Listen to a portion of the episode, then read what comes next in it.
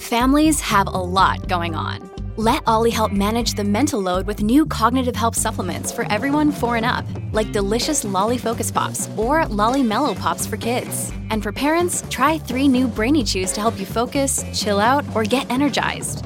Find these cognitive health buddies for the whole fam at olly.com. That's O L L Y.com. These statements have not been evaluated by the Food and Drug Administration. This product is not intended to diagnose, treat, cure, or prevent any disease.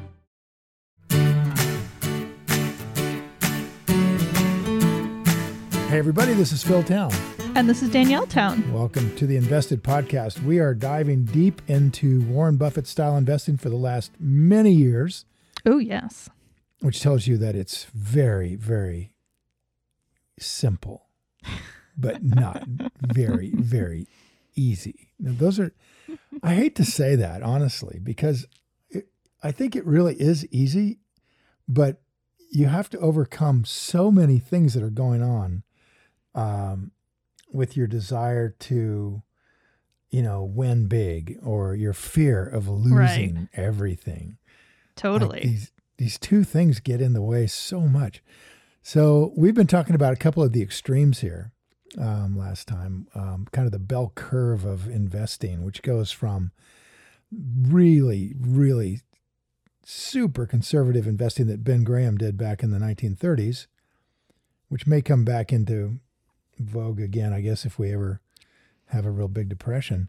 And that is I found that really net interesting nets. to talk about the like changes over time periods of Mhm. what kind of long-term investing works in different What constitutes a conservative bet, right? Oh, What that's another way to a put it. Conservative investment. Yeah. So back in the depression, the the what people discovered over a relatively short period of time, right, from the 19 from 1929, late 1929 to I mean really probably in 1941 or so, 42, that you couldn't make money in the stock market. And and there was like a generation of investors came into believing that you couldn't make money in the stock market. The only thing it was good for was dividends. And Ben Graham had an idea that you could make money in the stock market if you bought companies really cheaply. Hmm. So you had to come to understand something about them and you buy them really cheap. And of course, they were available really cheap because a lot of companies were going out of business.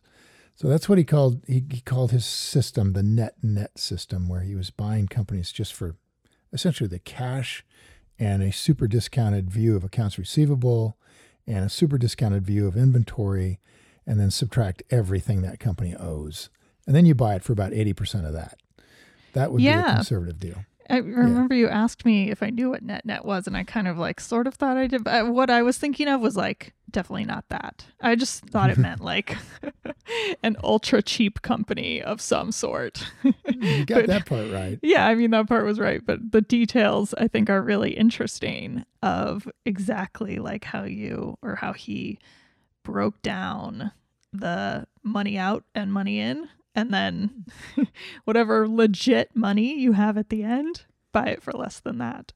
Now, if you really want to get into all this, Danielle, you can read Security Analysis by Ben Graham. I was thinking Dodd. because yeah, because I have like I don't know. I have I have on my I'm gonna say. I've like read through it. I'm not sure I digested Yeah, exactly.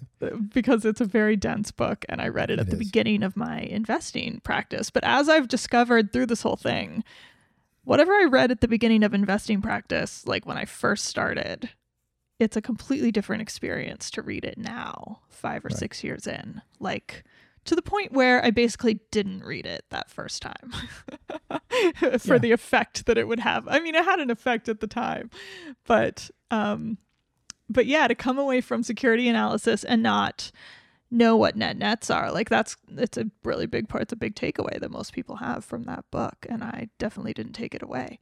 So it's really it's just a it's an interesting um, experience to realize how much there more is to know, how much more there is to know. Um, well, some books you can sort of read quickly, you know. Of course, that's not security one of them. analysis is like reading calculus quickly. Yeah. It's not going to happen. I mean, even the Intelligent Investor, which is much more readable, is still quite dense. It is. It is. Well, that is sort of one one extreme of this sort of bell curve of investing. And when Warren Buffett first started, he was deeply into the net net philosophy in middle 1950s. And then grad, gradually it started to become clear that it was very, very difficult to find those kinds of bargains as the market started coming back from World War II and the economy mm. started booming. And then Charlie Munger came along, as we said last time, and said, "Look, man, this is just so much better if we buy fair, buy wonderful companies at a fair price than buying these cigar butts at a cheap price.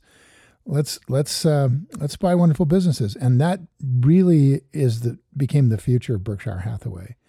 And um, it's fascinating reading to to read Buffett's letters as he made this transition that took a number of years. I think Berkshire was kind of a net net. It wasn't really a net net, but it wasn't really a wonderful business either. It was kind of a crap business. Yeah. And the lessons he got there ultimately formed how he would be an investor in the future. But just take heart, you guys. I mean, this was a 15 year journey for Buffett.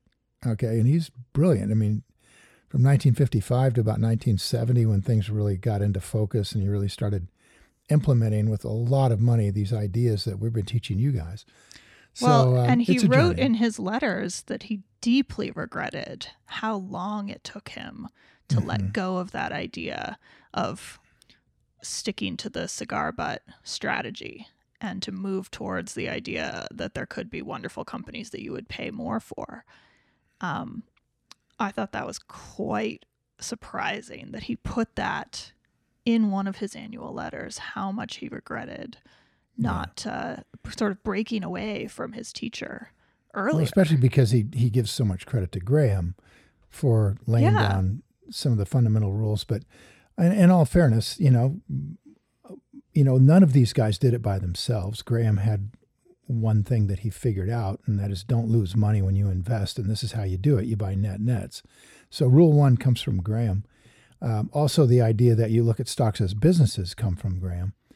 Um, so that's very; those are really unique points of view from from the first hedge fund manager, and then mm-hmm. Buffett, of course, takes it from there. But um, and that that is the center of our sort of investing world is buying wonderful businesses when they go on sale and then we get out to the extreme. Um, as we head out there, we're probably looking at businesses that are in the tech industry that live or die on creative destruction. Those are much more difficult to figure out for the long run. You know, who's going to win? And then we get clear out here on the other end. And by the way, Buffett is in all of these ranges to one degree or another. Mm-hmm. Um, and you get all the way out on the other end, and you're in the options world, which is a leveraged place to be. And is by leveraged, I mean you get a lot of uh, of uh, return per dollar if you win uh, the way most people play options, and you lose. Uh, you can lose everything that you put into an investment. So, we don't consider options trading to be investing. We we don't think investing, and we've talked about this a lot. We don't think investing is anything except buying something you understand for a lot less than it's worth. That's investing. You're you're going to make money on it in the long run. I completely agree much, with that. But you will. Yeah. And and and trading is a euphemism for gambling. That's all it is, gambling. So let's get that clear. When we get out here in the options world, you're gambling. Now, I grant you, you can gamble as the gambler or the casino. you, you, you, have a choice of which which one you want to be, but it's still gambling, even for the casino. You were going to say something. Huh uh, now I'm debating if casinos actually gamble or if that's an investment that they fully understand. And I, I would argue the, the latter. I think they. I don't think the casinos are gambling particularly. Yeah, I don't think and, so either. I think they know it's stacked do, for them.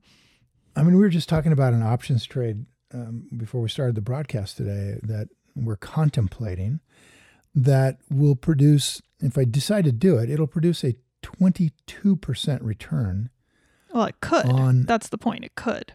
No, it it will. It's it's a guaranteed return. I get it up front. They hand me the money. Yeah. Up front. Yeah. Right? That doesn't and mean then, you walk away with it. No, it does. It means you always get that money. No, what I know. is your risk? I, I, really like to think about this this way because okay. I think it matters. Okay, go ahead. Is that your risk is that you you own that business. You you're risking the same thing you're risking if you were to buy that business today. That's what you're risking. um, actually you're probably risking substantially less than if you buy that business today because your net position in the business, should you end up buying it, will be less per share than you would pay today, substantially less. So it's a really interesting thing to think about if you're, and we're not going to get all into all the way I think about it, options right now. But I, I just want to talk about sort of the extreme side of options trading, which is in the news a lot with people who are doing meme stocks. So there's Okay. there's your all the way out on the edge stuff. But I just want to like clear out where we are here. So we're talking Okay. about Buffett and what you mentioned a few times is like this bell curve of Buffett's investing strategies, I think. Yeah. Yeah. Yeah. And one end is the net nets, which we talked about last time. And and so now you're saying like this is actually one of Buffett's strategies.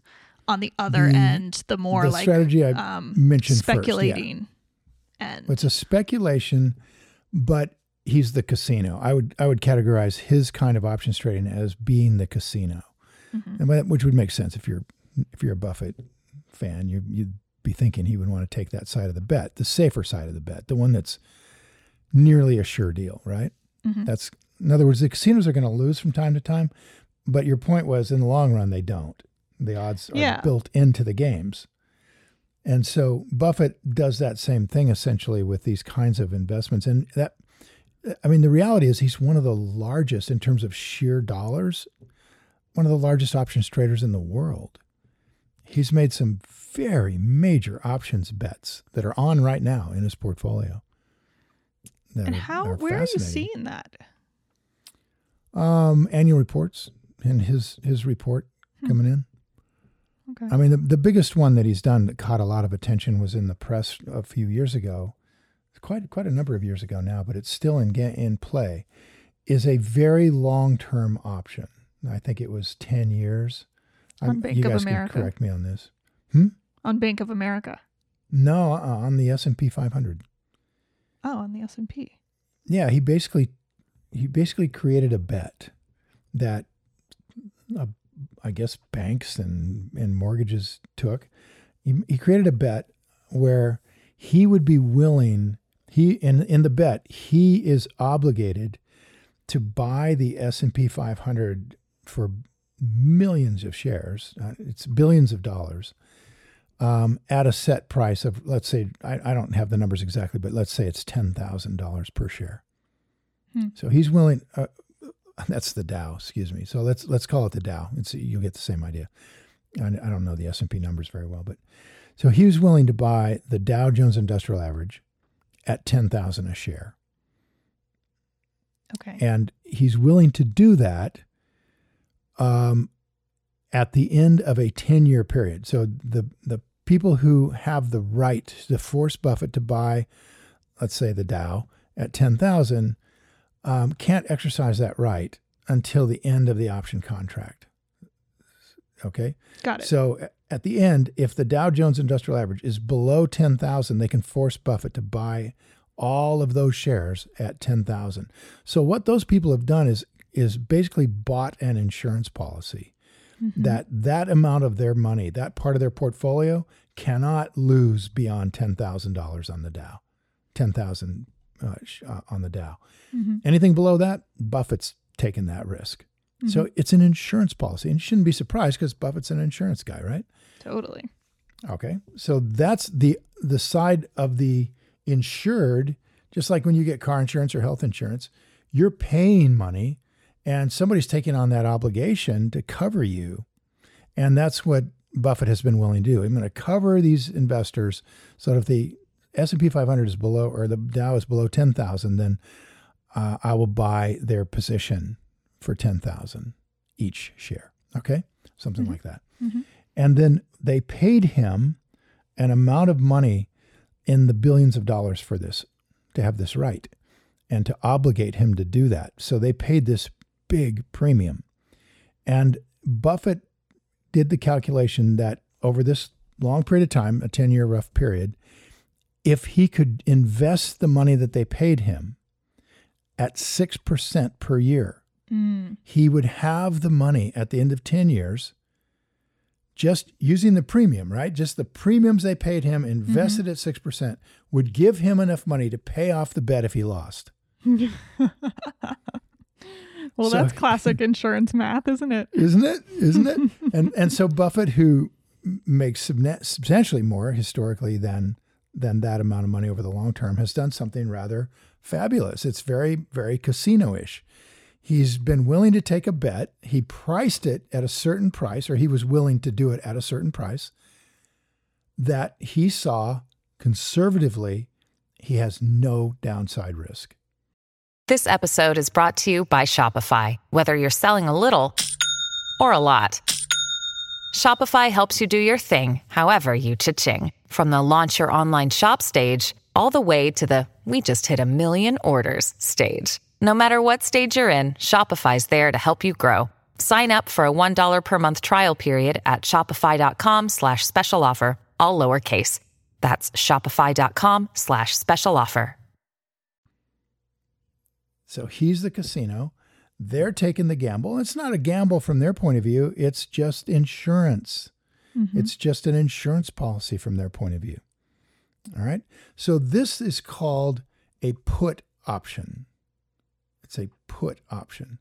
And it is an option where one party is insured at a certain price that they're going to get paid that price if the stock price drops below that price. So if the Dow Jones went to zero, then Buffett would still have to buy it for 10,000 a share. Okay? So somebody's Yeah. insured Yeah.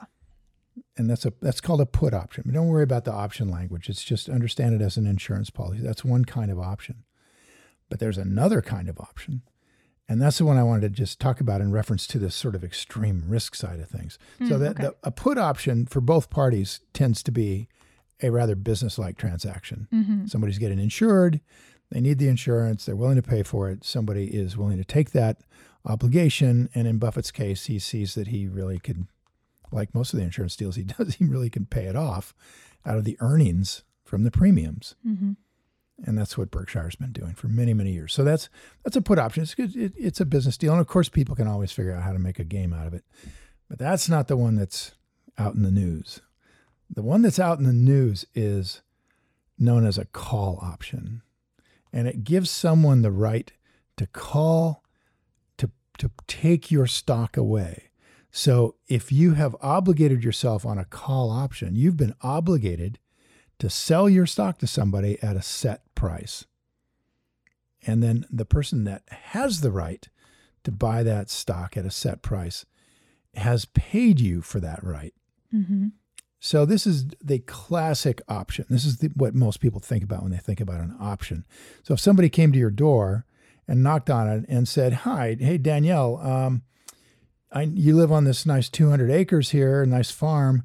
I would like the option to buy that farm from you at a certain price." Now, you've you've been tracking the price of farmland here, and it's ten thousand dollars an acre in this area, uh, fairly close to Atlanta. And um, I would like the option to buy this land from you for fifteen thousand dollars an acre. So you're going to make money, and I'm going to make a risk. I'm going to take a risk. So I'm going to pay you. Um, let's just pick a number here. I'll pay you five hundred dollars an acre, or I'll pay you hundred dollars an acre for the right to buy it for fifty percent higher than the current market price. And I would say, what's the time frame? Yeah, and they would say, okay, for the next three years, Mm. something like that. So it's a, very, very good point. Options always have a time frame, just like your insurance policies do. So you would you would be interested at some amount of money for some period of time, right? If they said, "Hey, I'll give you a Right. thousand an acre for the next month," Yeah, yeah. you might be doing that deal. Right. right? So look at what happened there. Basically, a person came to your door and said, "I would like to have the right to buy your property, and I'll pay you for it." And you'd say, "Well, I don't mind being obligated if if the time frame is short enough and the money is big enough. Mhm. I will be obligated because I think you're very unlikely that you would actually want to buy it, but I'll take your money." Right? That's the option premium. But if you do buy it, I'm going to make a killing. I'm going to go from 10,000 an acre to 15,000 an acre.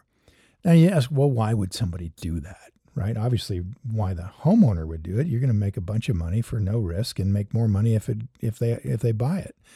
So that's why you might do it. But why would they do it? And the reason they're going to do it is they're gambling that someone's going to build a golf course right through that area, that they're mm-hmm. out collecting the land right now. You don't know about it, it's all super secret, but they know about it and they're willing to bet substantial amount of money that that's going to go through. And if they're right, that land at 15,000 an acre that they bought would be worth maybe 100,000 an acre. Mm-hmm. And they would make this giant, giant killing, right? Mm-hmm. But they've got to do it in a in the right time frame and the thing has to happen. So they're taking a risk. Okay. So that's the other extreme from net nets is the risks people take when they're doing call options. They're buying a call option anticipating the price of this stock is going to go up. Now, what's going on with these meme stocks is that these gamblers. What are you calling a meme stock? Okay, a meme stock is one which is has become a an idea, a meme, has become an idea in the minds of a lot of speculators. That this idea is um, is kind of on fire. That oh yeah, this looks really good. It's I see that a lot of my friends or a lot of the people on this bulletin board or a lot of people in this website are really actively interested in promoting this company as being really badly underpriced and it's going to go up or that it's on the way up and more people are going to jump in and we're going to jump in there and speculate that in fact it's the price is going up like a rocket. So you're saying it's basically a company whose stock is being talked about online a lot. Like people are yeah. going back and forth, they're getting excited about it, they're discussing buying it and not buying it and the merits and maybe just the excitement. Um, through an internet community of some kind. Right, exactly. Okay. And this is like we discussed at great length when the GameStop stuff was happening. Right. And and GameStop was the first really big meme stock. Of course, people point to other things that have happened earlier, but GameStop was gigantic because it's so crazy. So it was just like kind of lunacy that this company was going to was worth anything like what people were willing to bet on and um and they turned out to be right and make millions of dollars and that got everybody's imagination fired up that oh, mm-hmm. oh maybe wall street doesn't know what they're talking about when they say this thing is way overpriced or way over you know i know and, that's what i loved about it yeah, it was great it was, it was like people frankly, like me, who are going, wait a second, this is actually not the black box of mystery that I have always thought it was. This makes sense. It's a company I, I get it. I understand it. I know it. I use their products. I've been buying stuff there since I was 12 years old. Right. And they've been going through a downturn and it looks like they might go up. And this makes sense to me. And all these other people think it makes sense. And let's do it. Like let's do it. Let's roll the dice here. And then there let's was the whole like Wall Street uh trying to take them down part of it, which just made everybody feel like they were in it fighting the man, which in lots of ways they were. Oh, they were. Oh, they were indeed.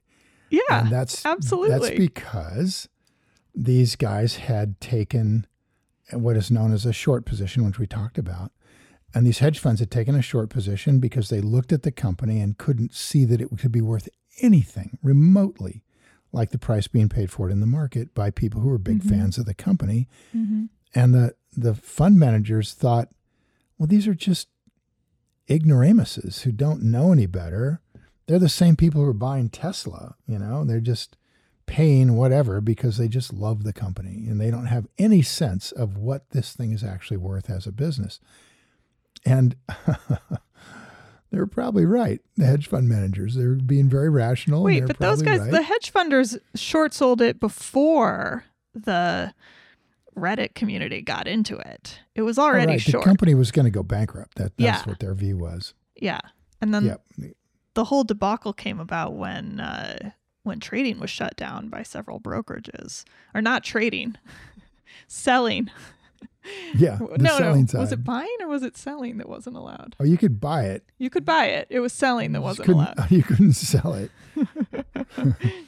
Um, which really, really freaked people out Yeah. and made Robinhood sort of unpopular for a little while. But so how to understand? what's happening now that is making you think about are there more because i truly have not been following it since then so are there more companies now that people are getting excited about Oh, well, AMC became a big meme stock, and then silver, Oh, yeah. the silver ETF became a meme stock, and uh, and basically, yeah, I think it, it it's very difficult for a company to get as much pressure and attention as GameStop did. It's it was sort of a one-off in the sense of how many people got on the back of that thing, and that was such how a perfect storm yeah absolutely yeah it was, and how joyous they were about crushing this hedge fund. yeah It was really it was really pretty cool.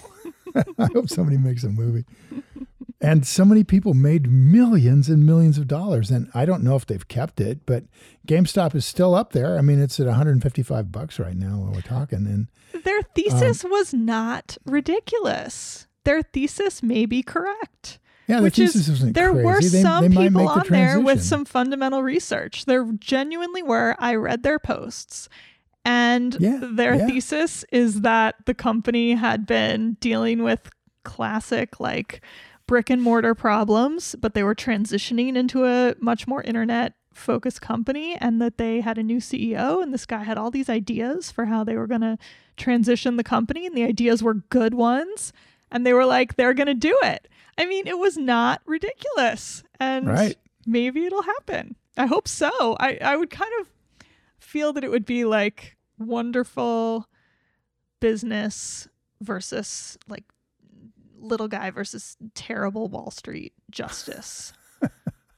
Well, this is this is what these options guys do is they they but how try does this relate to options? That's what I'm trying to. Well, they essentially what they're doing is buying call options because they're so much cheaper than buying the stock, right? The stock Wait, right now is is doing that? $155 a share. A lot of the meme players. So a lot of the people who are Oh. promoting the company online are buying options to uh, to profit with leverage to profit, you know, more than just dollar for dollar as the stock goes up. They get more than dollar for dollar Got it. by by doing this leveraged options trading and it has its own hope to. impact on the market right because the people they they buy the options from are often professional traders and they don't want to be in a position of risk they want to be sort of delta neutral in the market where they don't have any risk and therefore they are going to be selling stock or sorry they're going to be buying stock to offset their position so um, let me just give you an example right now i'm just looking online Okay. Stocks at 155 and maybe this goes towards the next episode if we. Well, I think we're just going to cover it here. And I mean, this is pretty simple. Okay. And unless you got more questions, Danielle, but I always right now it's at questions. 155, and and basically, if you said this is really going to go to 400 over the next year, let's say by January of 2023, Mhm. okay, Mhm. so like 13 months, um, this is really going to go to 400. You can buy, you can you can gamble, essentially 35 dollars right now, and you have the right to buy that stock at 300 dollars. And then if it goes to 400 over that next year, that will give you a $100 profit less the $35 that you paid for the option, which means you made 65 bucks on a $35 bet in one year. That's 200%. So, you know, as opposed to you pay 155 right now and it goes to 400, you've put in how many times more money? Almost well over 4 times more money, right? To make a Mhm. similar kind of return. So you end up with about a quarter of the return that you would have made if you did the option. So options give you a lot of Tell bang me the for the buck. downside. Well, the downside is that you have to be right and you have to be right right now. That's the part with options that people don't realize is there's a time factor going on here. You have to be right and you have to be right right now, meaning you have to be right within the limits of your options trade. Now there's some things you can do to keep keep your money in the game, but it always costs you more and more money. You have to add to it. But essentially, the biggest problem with options, as opposed to just buying the stock, is that you have you have a time factor. So if you buy the stock for 155 bucks, there's no time factor. You sit on this thing for years, and maybe 10 years from now it's worth 200, and you Mm-hmm. you haven't lost any money. Okay, great. Or maybe it's worth thousand dollars this year. But if you buy the option for $35, at the end of next year, it's going to run out. And if they didn't build the golf course, you got to go buy that option again. And so you can end up with a lot of losers with this kind of thing. I mean, moving from 155 to 300 would be huge, right? All by itself, but you don't get any Yeah. of that. You don't get any of that. So also in order to not pay a huge amount for the option, you're basically uh, um, having to move way away from the money. Um, now, another way to do this is to say, well, I don't know if it's going to go to 400 or 300, but I'd like to buy an option right here, right at the money. Um, and that would cost you 50, roughly $50. So you could buy it for 50 bucks right at the money. And then, um, which would probably be a lot smarter bet.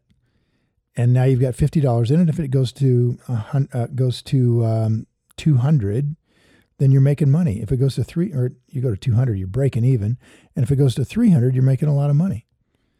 So you just find a price you're willing to pay that makes sense for where you think that stock price is going to go, and you can lay down your bet.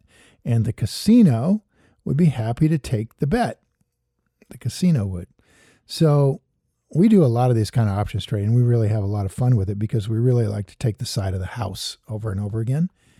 And um, the people who criticize what I do are, are options traders that like to make a lot of money fast. They're out to make big home runs. And so hmm. they go like, you know, you're like a little chicken pecking up little bits of rice, right? The casino only makes a little tiny money on each bet. So they're like, you're like a little chicken eating little grains of rice. But when things go bad, you get pooped on by elephants. That's